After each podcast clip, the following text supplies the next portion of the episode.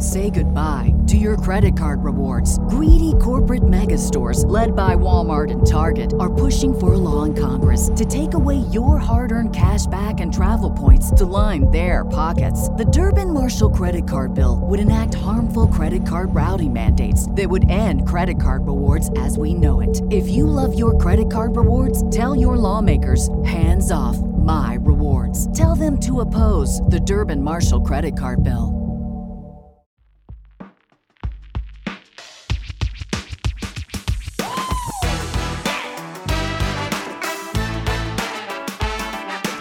This is Happiness Solved with America's happiness coach, Sandee Sgarlata.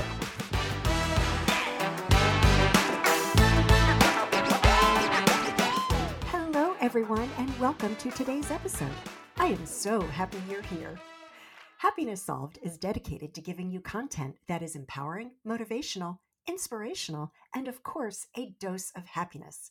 It is my way to give back to the world and share other people's stories. This thing called life can be challenging, and my guests share their amazing stories, wisdom, and life lessons that demonstrate anyone can choose happiness. You see, happiness is a journey, not a destination. I'm Sandee Sgarlata, America's happiness coach, author of Happiness Solved. I'm a retired U.S. national and international figure skating coach, a gold medalist in ice dancing. I've been a certified life coach since 2004, and I have been inspiring others to shift their mindset and choose happiness for over 20 years. As we approach the holiday season, please make sure you take the time to take care of the most important person in your life you. If you find yourself feeling negative, stressed, overwhelmed, or any other negative emotion, stop and take some really deep breaths in through your nose and out through your mouth. Then I want you to think about everything you have to be grateful for. You can use this exercise to start your day and to reset your day at any moment. Thank you so much for listening, and I am so grateful for you.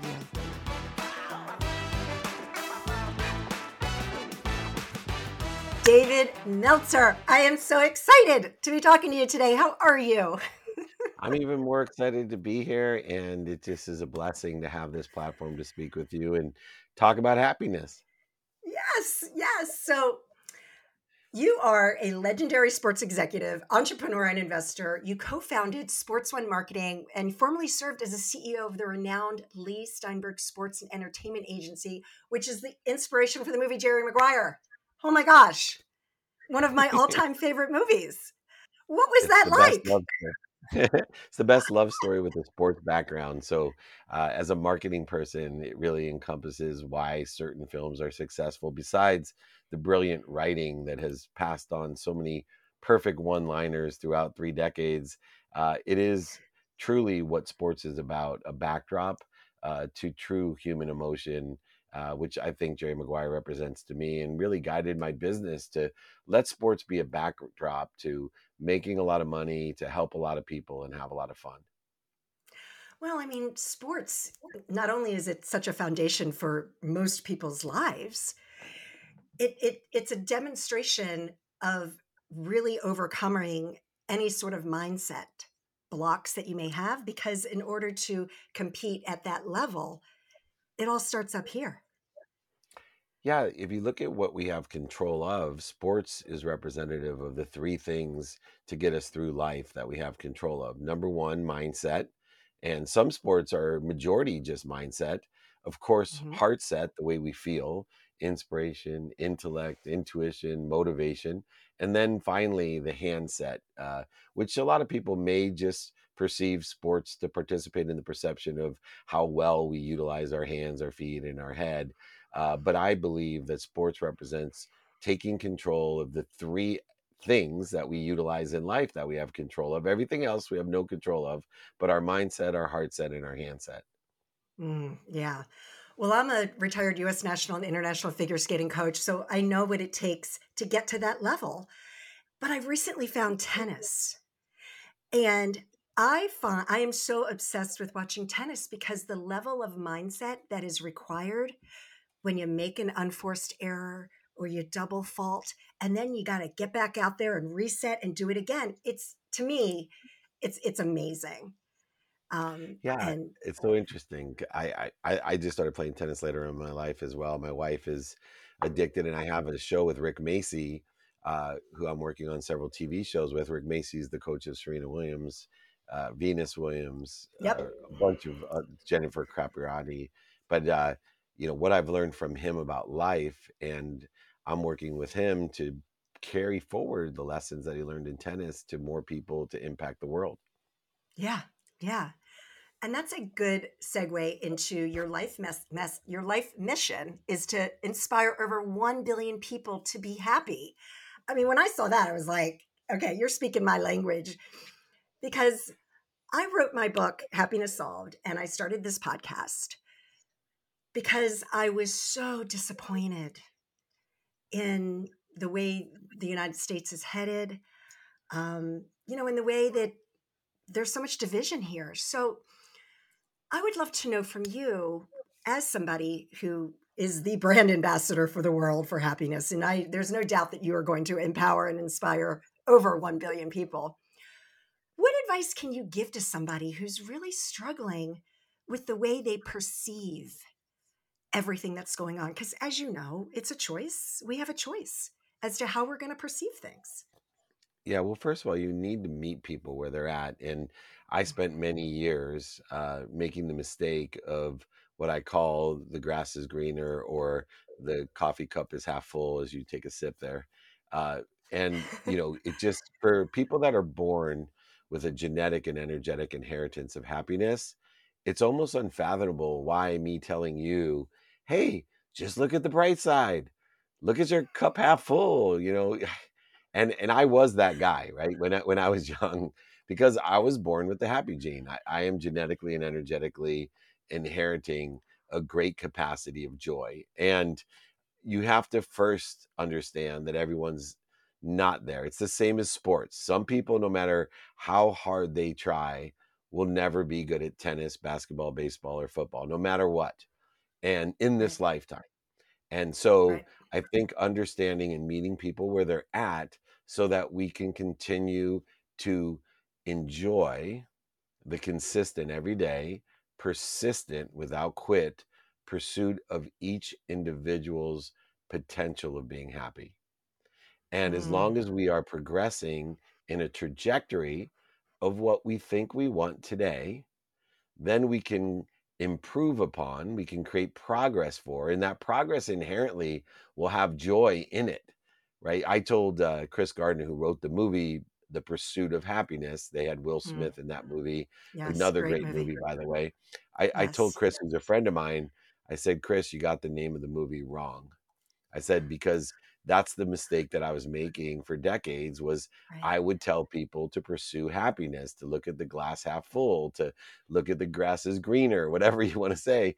And I said, it's not true. But once I started to teach and empower people that happiness is the pursuit. So even if you aren't genetically and energetically inclined with the happy gene or the happy uh, pursuit, if you start pursuing a trajectory of being happy, inherently within the pursuit is where happiness is derived. And so teaching people the mindset, heart set, and handset, regardless of their genetic and energetic inheritance. So an example or an analogy what I use is I will never, because of my genetic and energetic inheritance in this lifetime, be a very good basketball player. But it doesn't mean that I can't pursue it and enjoy the pursuit. Uh, and that's uh, where I think the counterintuitive uh, pursuit or happiness lies that I try to teach people. And I break it down into three areas. I find that no matter what your genetic or energetic inheritance is, if I could teach you abundance to make a lot of money, if I could teach you to be of service, to help a lot of people, and to enjoy the pursuit, to be happy or have fun, uh, you're you're going to uh, have that dopamine, oxytocin, serotonin, endorphin, a dose of happiness biochemically at least given to you, and you in those behaviors will aggregate on themselves the same way that cortisol does for those people that don't take this approach. So, real quick, I used to be a procrastinator and I was not happy about it. But for months now, I have been using this amazing little elixir called Magic Mind that helps me to stay focused and stay on track with everything I have going on without any jitters or crashes. It helps me to go from being in my zone of excellence to thriving in my zone of genius. Magic Mind comes in individual small bottles, kind of like a shot. Each one contains a magical combination of 12 active ingredients to make it the world's first productivity drink. These combined ingredients will help you keep going and stay focused, decreases stress and inflammation in the body, improves blood flow and cognition, and has immune support. If you're like me, I totally recommend you go check them out at www.magicmind.co slash happiness and join a community of go-getters. You can also use my discount code happiness to get 40% off your first subscription. My 40% off code only lasts for 10 days, so check them out right away. That's www.magicmind.co slash happiness. The link and the code will also be in the show notes. Now back to today's interview. So when I'm coaching some of my clients and I work with some elite athletes as well, I find that many times they're not willing to be comfortable being uncomfortable, right? Because you know, in order to grow, you have to be, I have to be honest to you and all of my listeners. I didn't even ask you to be on my podcast for months because it was so uncomfortable for me to be to, to have this conversation, right? Because this is a little uncomfortable for me. And it's like, you know what? That's okay. I, I got this. I've interviewed over 175 people in two years. I can do this, this, right?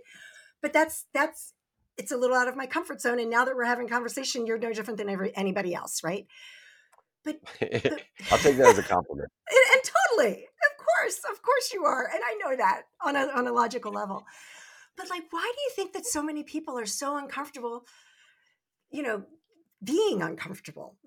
You know, like yeah, it's of course because we can't overachieve our own self image, and uh, yeah. we're participating in a perception of what others think and what we think, and uh, a lot of times we create resistance. I like to break th- things down. You and I both share uh, a common uh, uh, a common objective of helping performance of uh, extreme athletes, you know, the best in the world. And mm-hmm. I break it down real simply. Let's categorize things that you're comfortable with. And I call that the comfort zone. So I draw three concentric circles. And so it looks like one son over another son over another son. And here's what we're comfortable with. And what we're comfortable with is things that we are very well versed in doing riding a bicycle, walking, whatever it may be. The next zone is called the learning zone. And the closer we get to the further zone is the anxiety zone.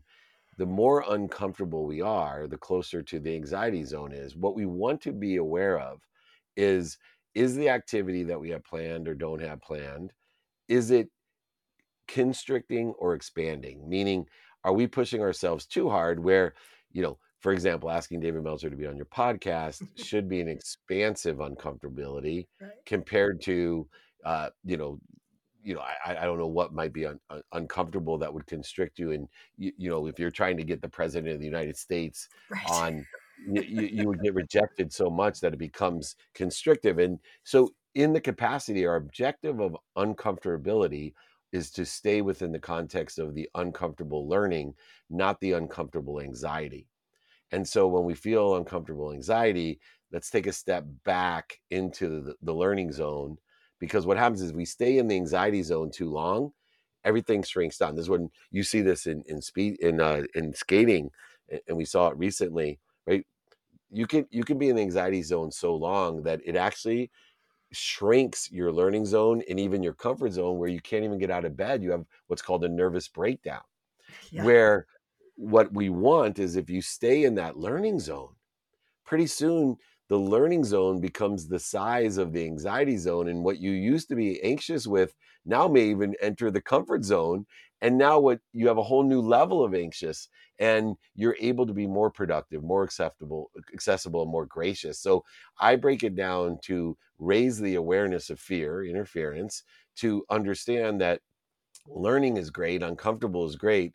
But when we get into an anxiety, we went to a fear, stop, don't resist it. Don't fight it, overcome it, out logic it, analyze it. Don't deny it, cheat it, lie to it, all the things that people do when they get anxious. Just stop, breathe, then remind, remember, and recollect what is it I want in the trajectory of what I think I want? What do I want? Who can I help? Who can help me? And how best to get that done? Now I'm expanding, not constricting my zones. I can handle more and more. My comfort zone grows, my learning zone grows, and my mm. anxiety zone is so far out there that people look at me and go like, "How the heck does he do all that in one day?" That's mm. because I'm expanding, growing, and accelerating with is synergistic to what the universe is doing as well. Right. Yeah, for sure. I call it like building that resilience muscle too, you know, just Yeah. just just like you're lifting weights, you know, you're building your muscles. So, what if you don't mind me asking, and and I have heard your story before. What was the defining moment that put you on this path to be such an inspirational speaker? You're an international best-selling author. Um, you've got TV shows in production, podcasts in production. Like, what is your inspiration? Because we all need something that just gets us out of bed and keeps that passion going. Yeah, you know, for me, it was shifting a paradigm from always wanting more. You see, I was born into a world of not enough, a scarce world, single mom, six kids, worked two jobs, packed my dinner in a paper bag. And I lived in a world of being a victim. Everything was happening to me. There wasn't enough of anything for me or anyone else. And then I made my first million dollars nine months out of law school. And I moved into a world which is common for a lot of especially happy and successful people, a world of just enough, uh, philanthropic world of everything though is a zero sum game, a trade and negotiation. Even giving to me, the more I give, the more I receive. Very transactional, quid pro quo, but it's still a scarce world. Mm-hmm. And the shift in my paradigm, thanks to my wife who slapped me across the face and said, Hey, you're not living the life of your potential. You're not taking stock in who you were and what you want to become. And I'm not going to be around to watch you die and, and disappoint. Uh, you better straighten your shit out is a paradigm that no longer do I need to get more happy, more healthy, more wealthy, and more worthy. Uh, I am that I am. I am happy. I am healthy. I am wealthy. I am worthy. I just had to figure out what I was doing to interfere with it. So no mm. longer was I in a world of not enough, a victim. No longer was I in a world of just enough, buying things I didn't need to impress people I didn't like. But I entered a world of abundance. I have faith that I am connected to and through an omniscient, all powerful, infinite being that loves me more than my mom and that is always protecting and promoting me. So when I have pain, setbacks, failures, and mistakes in my life, I know something better is coming. I'm being protected and promoted at all times. How could I not be if an omniscient, all powerful being loves me more than my mom? I just don't know what I don't know. So when I don't get the job, when I don't get the deal, when I don't get the speaking engagement, when I get a mistake or a pain or something happens, I now actually am fulfilled with faith that something better is coming. I just have to learn from it. That pain is an indicator that I have a lesson to learn, and I'm participating in that perception until I learn it. Uh, and as soon as I learn it, it's amazing.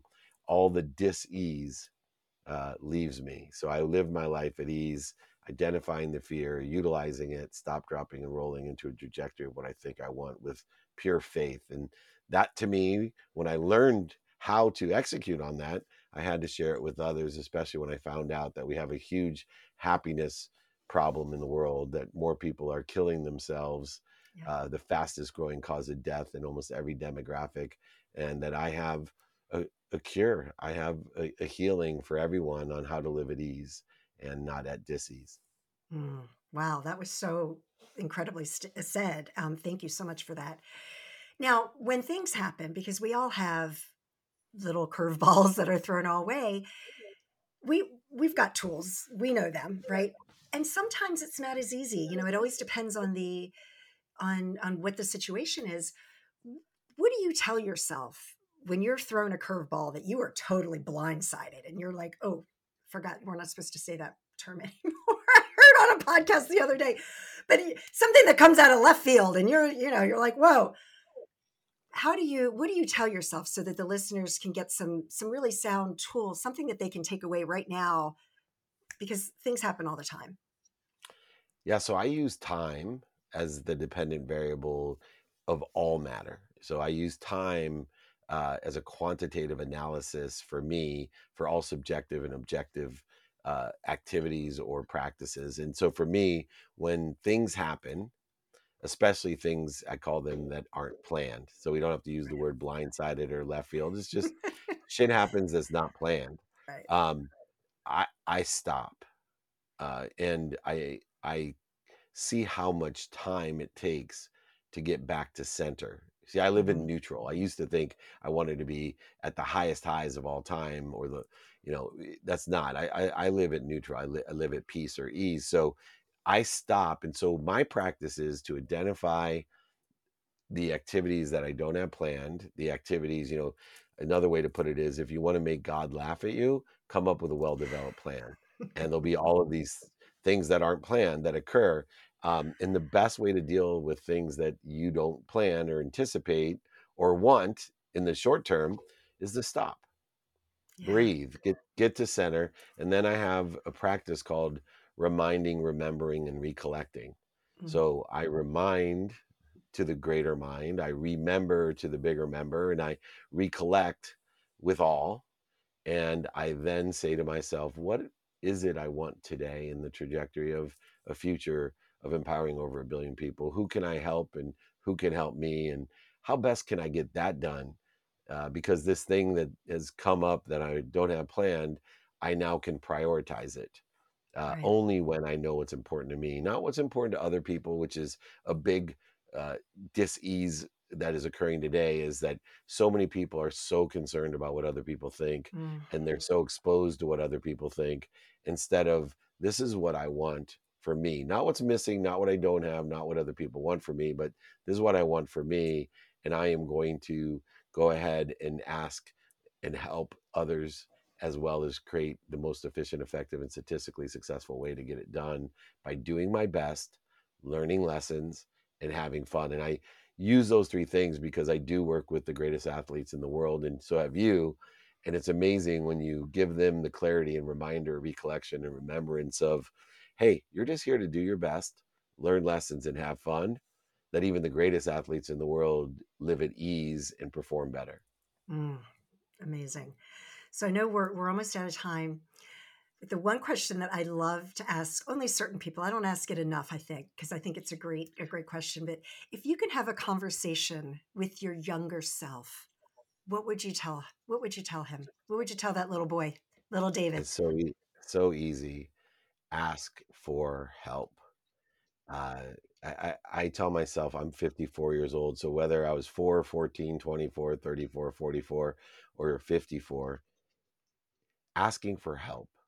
That that is living in not a zero sum game when you ask for help you're not taking from someone. You're value add. You are appreciating you're acknowledging and asking. So ask for help. That's what i would tell my young self. Find the people that sit in a situation that you want to be in and ask them for help. And through that you'll be able to help others. If you know for me if you help other people get what they want it'll cause a statistical success in your life by building a community of people who want to help you and know people who want to help you. If you ask for help for people who sit in a situation that you want to be in, you'll accelerate where you want to be and be able to help even more people. So, asking for help is the secret sauce that uh, took me many, many years to learn how to do. In fact, I think, Sandee, you too have difficulty asking for help as you were anxious about asking me to be on this uh, podcast. And it was just an absolute pleasure to be here. And I will be more than happy to help however I can. Thank you so much. Well, now that I have Craig as my mentor and coach, oh, he's amazing. He's yes, so he is. I've been mentoring him for years. And he's one of those individuals that uh, when you talk about elevating others to elevate yourself, yeah. uh, what a blessing uh, Craig Siegel is. So thank you. And just real quick, a funny story. And I know that Austin Ke- Kaepernick, Yep.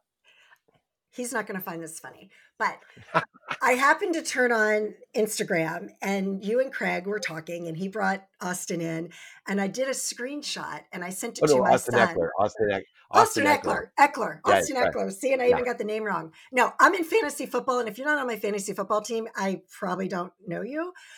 but I sent a screenshot to my son and I said, This is Craig, my mentor. This is David Meltzer, who I'm going to be interviewing next week. And this is um, this is Austin. Austin. And I said, some football player. He calls me and he's like, Mom, some football player. He was so upset. He's like, How could you just say he's some football player? He's the best in the country. And it was just so funny. But that's how my son and I connect, you know, because oh. he's 22 years old and in college. And I'm like, you know, but I told him how the night before Austin showed up at your son's football game. And I, I just, that just speaks volumes at some of these people that you surround yourself with. And it's just, and the fact that your son was standing back and said, No, I get to do this all the time. Yeah. My, my colleague, my teammates don't. And that you're doing such an amazing job with that kid because that's amazing for him to, yeah, kid, to know kid, that. Kid, it's beautiful. He's, uh, I don't know whose kid he is, but I'm blessed to be his dad. So I, I wish I could take credit for how wise and beautiful he is. And Craig and you, and please let me know I could be of service or value. Uh, please, everyone, reach out to me, david at dmeltzer.com. I'm happy to give my books, guides, exercises for free. I'm of service. I live of service. Please reach out and ask for help. Learn from Sandee. You don't get unless you ask. Uh, it's a value add world. The more you ask, the more value you bring and the more value you can bring. You can't give what you don't have. So please, everyone, ask for help. Be more interested than interesting. Be kind to your future self. Do good deeds. I'll see you soon, Sandee. I'll see Craig tomorrow. I'm going to be in New York. So thank you. All right, David. Thank you so much. Love you. Take thank care. You. Love you. Bye-bye. Thank you. Thank you, Nick. Thank you. Thank you, Nick. Bye bye.